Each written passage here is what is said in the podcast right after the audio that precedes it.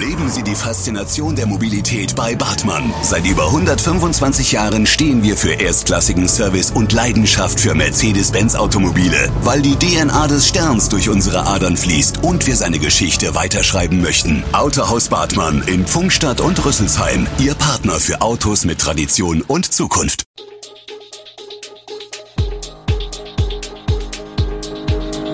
Gude, unser morgendliches News-Update.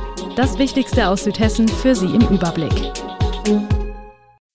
Guten Morgen aus Darmstadt an diesem sechsten Dezember. Thomas Will bleibt Landrat im Kreis Groß-Gerau, Darmstädter Kreuz wird gesperrt und Inzidenz in Deutschland steigt. Das und mehr hören Sie heute im Podcast. Das Groß-Gerauer Landratsamt bleibt auch weiter fest in sozialdemokratischer Hand. Bei der Direktwahl am Sonntag setzte sich Amtsinhaber Thomas Will, S P D, gleich im ersten Wahlgang durch. Der Bischofsheimer lag in allen vierzehn Städten und Gemeinden vorn, kam auf einundsechzig Komma achtundvierzig Prozent der Stimmen und wird von Juni an für weitere sechs Jahre die Geschicke des Kreises lenken. Damit gelang dem bekennenden Anhänger von Schalke null vier sein persönlicher Hattrick. zweitausendzehn hatte er neunundfünfzig Prozent der Stimmen auf sich vereint, zweitausendfünfzehn waren es vierundsechzig Prozent. Will war zweitausenddrei zum ersten Kreisbeigeordneten gewählt worden. Seit Juni zweitausendzehn ist er Landrat. Im Lager der rot-grün-roten Koalition im Kreis sorgte der Erfolg für Jubel. Herausforderer Thies Putnins von Trotha, C D U, zeigte sich ob eines Ergebnisses von einunddreißig Komma neunundneunzig Prozent dagegen sichtlich enttäuscht. Der Ginsheim-Gustavsburger Bürgermeister hatte fest mit dem Einzug in die Stichwahl gerechnet. Er wird sich ab Juni nach einer neuen Beschäftigung umsehen müssen, denn zur Bürgermeisterwahl in Ginsheim-Gustavsburg war er nicht mehr angetreten. Gewählt wurde auch in Ginsheim-Gustavsburg. Bei der Bürgermeisterwahl ist jedoch eine Stichwahl nötig. Es hat nicht viel gefehlt bis zur absoluten Mehrheit, um die Bürgermeisterwahl in der ersten Runde zu entscheiden. Thorsten Siehr, S P D, kratzt fast an der fünfzig Prozent Marke. Damit wird es eine Stichwahl mit Matthias Zimmerer, C D U, geben, der die zweitmeisten Stimmen erreicht. Schon vor der Wahl stand fest, dass es an der Rathausspitze einen Wechsel geben wird. Denn der amtierende Bürgermeister Thies Putnins von Trotha, C D U, stellte sich nicht mehr zur Wahl, um auf Kreisebene als Landrat zu kandidieren. Die Stichwahl ist in zwei Wochen geplant. Das Thema Impfen von Kindern gegen Corona wird heiß diskutiert. Die Ständige Impfkommission empfiehlt derzeit die generelle Impfung ab zwölf Jahren. Für jüngere Kinder gibt es noch keine Empfehlung der STIKO. Doch sie sei bereits ab fünf Jahren als sogenannte Off-Label-Impfung möglich, wenn beide Elternteile zustimmten, erläutert die Kinderärztin Nathalie Vogel aus Gernsheim im Kreis Groß-Gerau. Seit drei Wochen bietet sie solche Impfungen mit BioNTech für Kinder ab fünf Jahren an. Dafür wird ein Drittel der Menge für Erwachsene eingesetzt. Der Andrang ist groß und die Impftermine sind rasch ausgebucht. Momentan schaffe sie mit ihrem Team und befreundeten Ärzten etwa zweihundert Impfungen am Tag, sagt Vogel. Darunter seien hundert bis hundertzwanzig Kinder, etwa fünfzig davon unter zwölf. In den U S A sind bereits drei Komma sieben Millionen fünf- bis elfjährige gegen Corona geimpft. Die amerikanische Behörde F D A hatte das BioNTech-Vakzin Ende Oktober ab fünf zugelassen. Ab dreizehnten Dezember soll ein Kinderimpfstoff von BioNTech mit niedrigerer Dosierung kommen.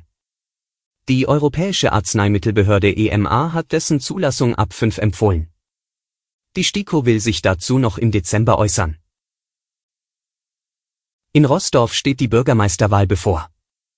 Ein wichtiges Thema für die Gemeinde, das der Nachfolger von Bürgermeisterin Christel Sprössler im Auge behalten sollte, ist der Nahverkehr.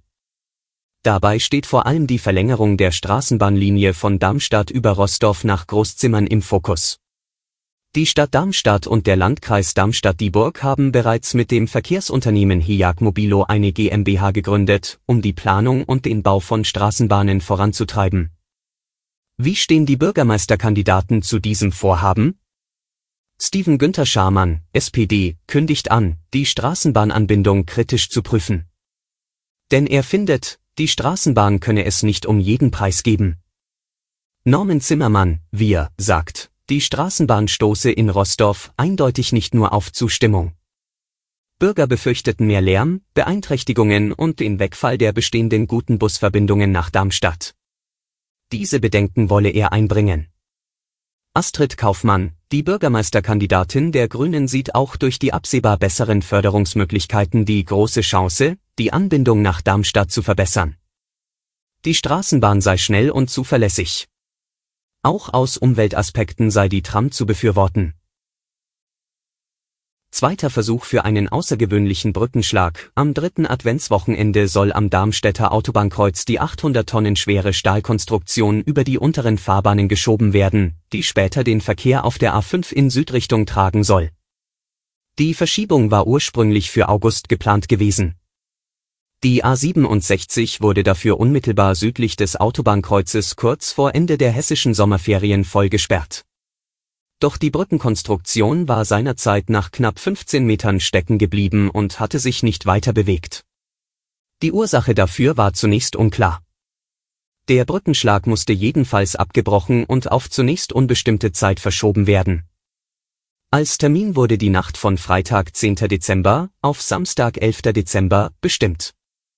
Über eine Strecke von vierundneunzig Meter soll dann der neue Stahlbrückenträger der künftigen Südrampe über die bestehende Fahrbahn der A siebenundsechzig von der westlichen Widerlagerseite zum östlichen Widerlager erfolgen. Die Autobahn wird dafür erneut voll gesperrt. Genaue Zeiten werden noch mitgeteilt. Derweil steigt die Inzidenz in Deutschland wieder an.